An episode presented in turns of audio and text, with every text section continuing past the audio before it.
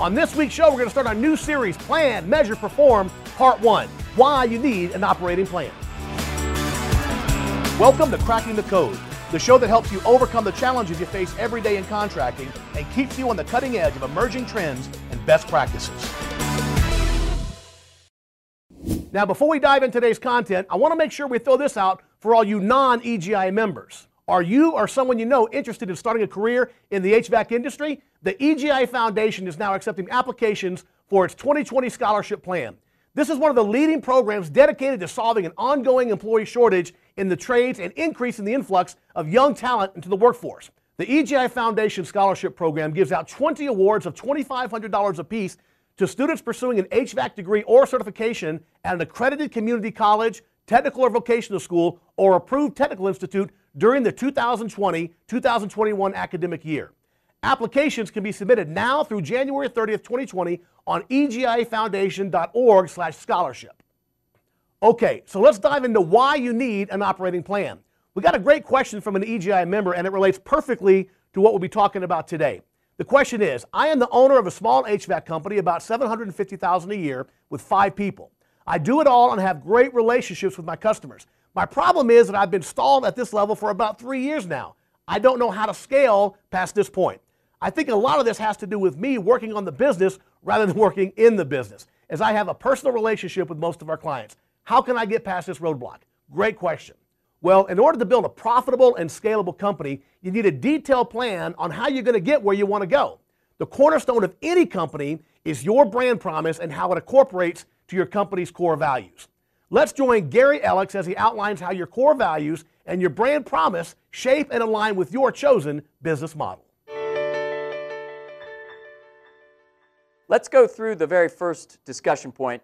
So I'm going to give you the company plans elements.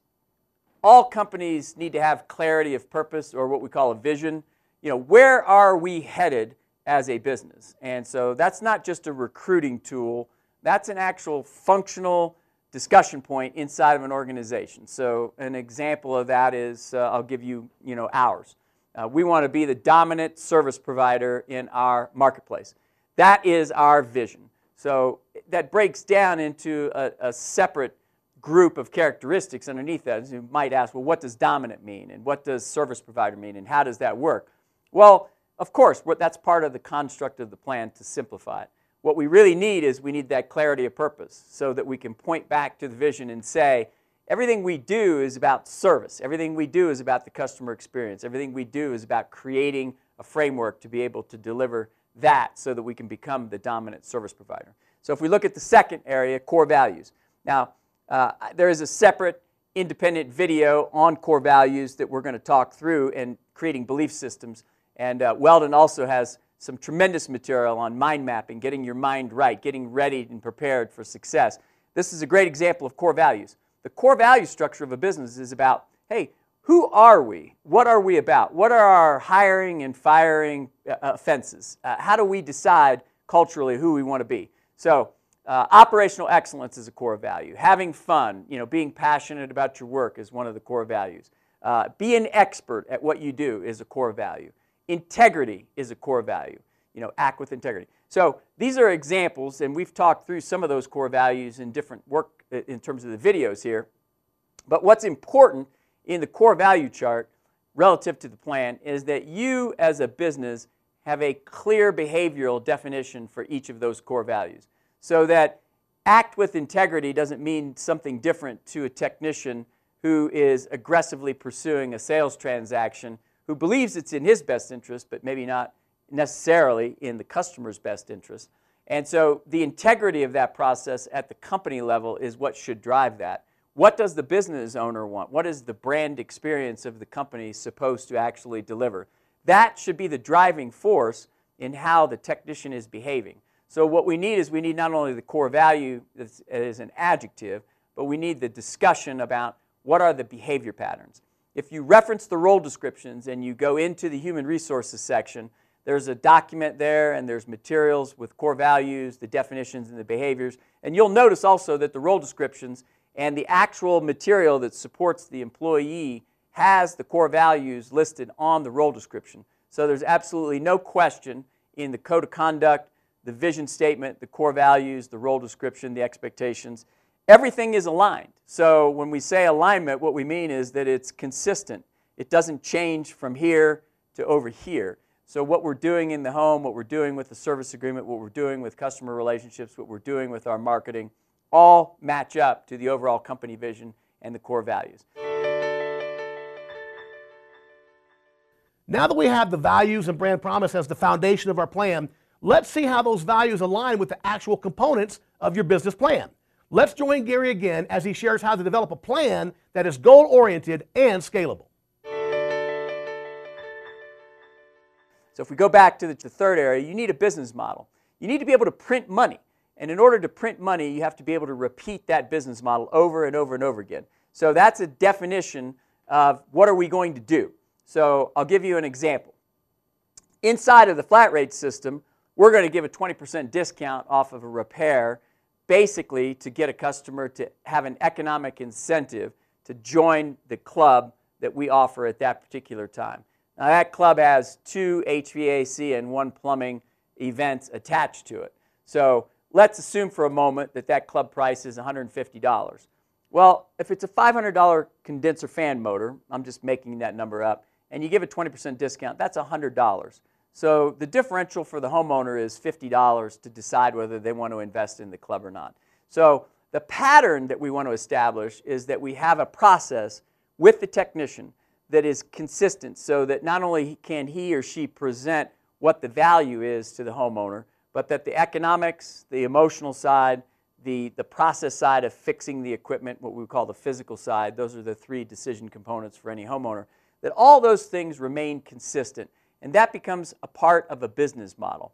And then the second part of that business model is well, once we have enough club memberships, we know that uh, basically one out of 15 is going to turn into a replacement transaction. So, you know, for every 90 club agreements I have, I basically get six transactions, just based on the age of demographics. So, this is the example of what a defined business model looks like. And if you go into the discussions a little deeper inside of some of the company planning materials, you'll see some example charts of the business models, both for commercial, residential, plumbing, electrical, and so forth. So those are defined by not only the idea and the consistency of what we're doing on a process, but also with metrics. So that we know if we own a McDonald's that we're going to produce a hamburger, french fries, all of the processes are going to be consistent no matter where we are in the world no matter where we are in the United States and no matter what time of day it is. And that's what we're looking for in a business model. Fourth item on that list is you need to have some goals. Goal setting is critical. So we use the SMART goal setting process, S M A R T, specific, measurable, attainable, realistic, and with a timeline. We're going to want a one year and a three year set of goals. You can also use Jim Collins' book, Good to Great, one of my favorite books. Uh, the, the concept that he uses there is called a BHAG, uh, which is big, hairy, audacious goal. And so the BHAG is all about getting a big goal out there in the future that people can rally around. So it's not your vision, it's your long term objective. So let's say today, as an example, I'm a $5 million company, maybe I'm a $1 million company. It doesn't really matter. So three years from now, I may want to be a $8 million company. And five years from now, I might want to be a $12 million company. Seven years from now, I might want to be a $15 million company. And 10 years from now, the BHAG, I might want to be a $30 million company. So the BHAG is that big, hairy, audacious goal that's way out there. And what we want to do with the BHAG is we want to be looking at, hey, maybe there's some ideas out there that I can figure out. I can network through EGIA, through my other contractor resources. I can talk to some people who have been $30 million, people that have successfully navigated inside of that place and I can gain insights into what it takes to actually have accomplished that objective. What are my obstacles? What are my resources that I need? How did you do it? What kind of things would you do differently? So we can network with people inside of that framework. So the idea of goal setting is the one year goal is going to be very focused for the operating plan. So that one page strategic plan that we're going to give to each employee that says, this is what we're going to do in 2017, 2018, 2019, 2025, whatever year we're talking about, that's the process we're going to use for the one year, but then we need some longer term goals that help us focus on how do we, how do we change, how do we adapt. And so the next discussion then really brings us to the alignment issue, which is we have a financial plan, a marketing plan, a production plan, and a human resources plan. Now, those are lined up in a, a stacked autocratic fashion, meaning financial plan is first, marketing plan is second, production plan is third, and the human resource organization plan is fourth. The thing about that is, is we have to construct a financial plan first because that's what drives the overall cash flow and profitability of a business. But then the sales and marketing plan has to be attached to that because that's how we achieve the financial plan. The production plan is there because once we decide what we're going to make and then how we're going to sell it and how much we need to you know, price and organize and market, we now have to go ahead and put it in. We have to run the service calls. We have to fill then the last uh, box there, the last bucket, is the people side, the organization.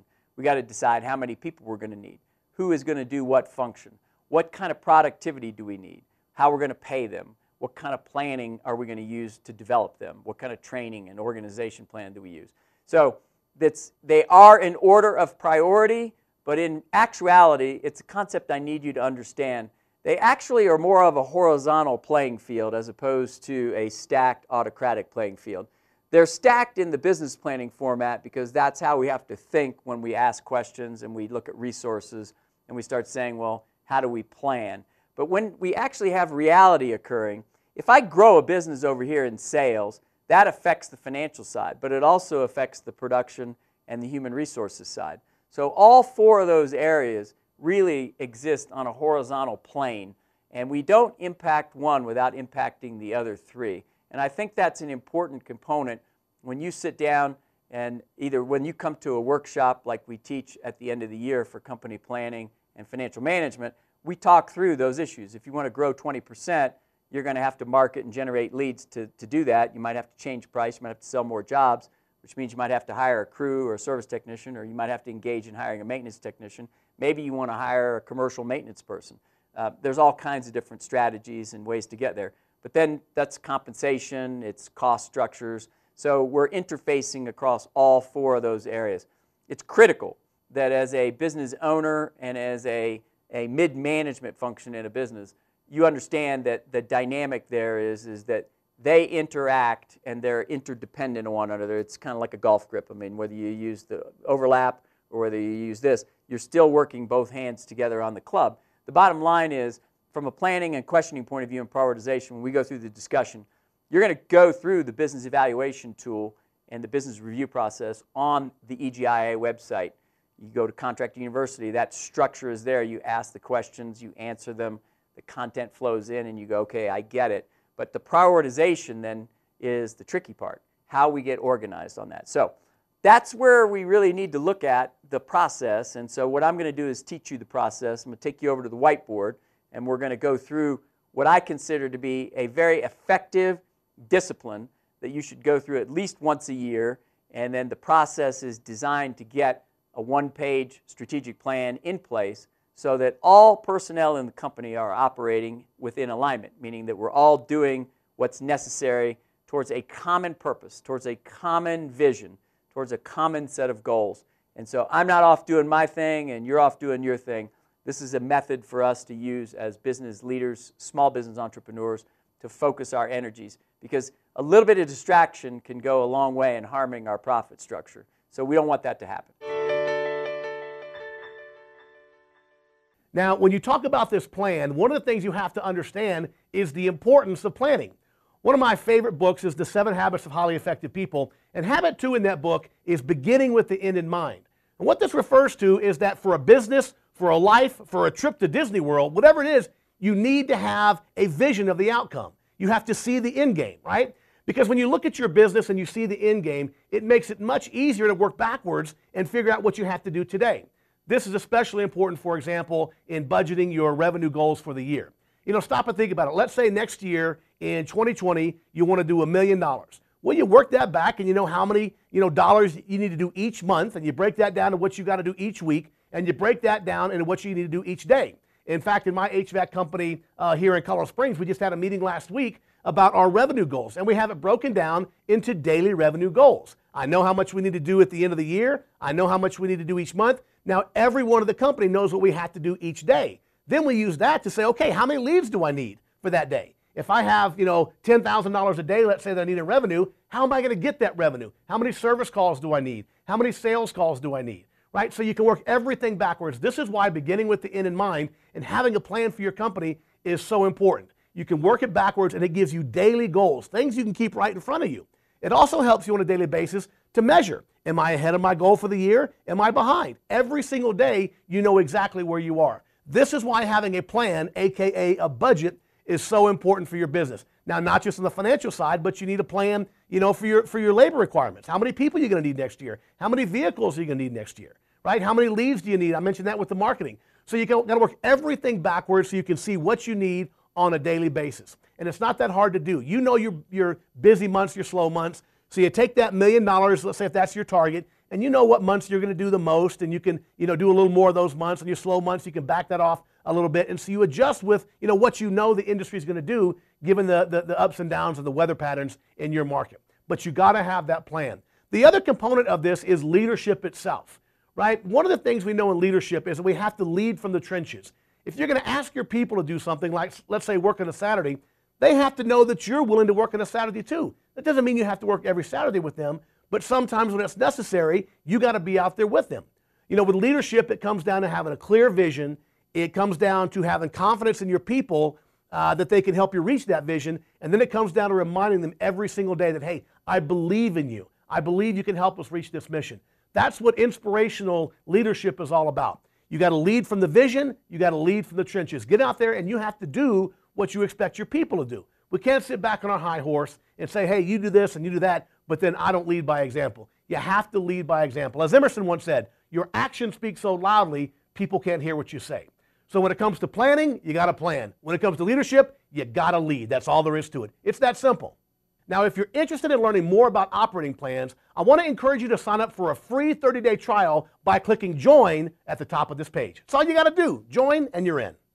Now, this is just a small piece of the process, but you need the whole thing to make it all work. We have a lot more content from Gary Ellicks on company planning, including scaling up, using action plans, suppliers funding, month end financial reviews, entering new verticals, and management communications.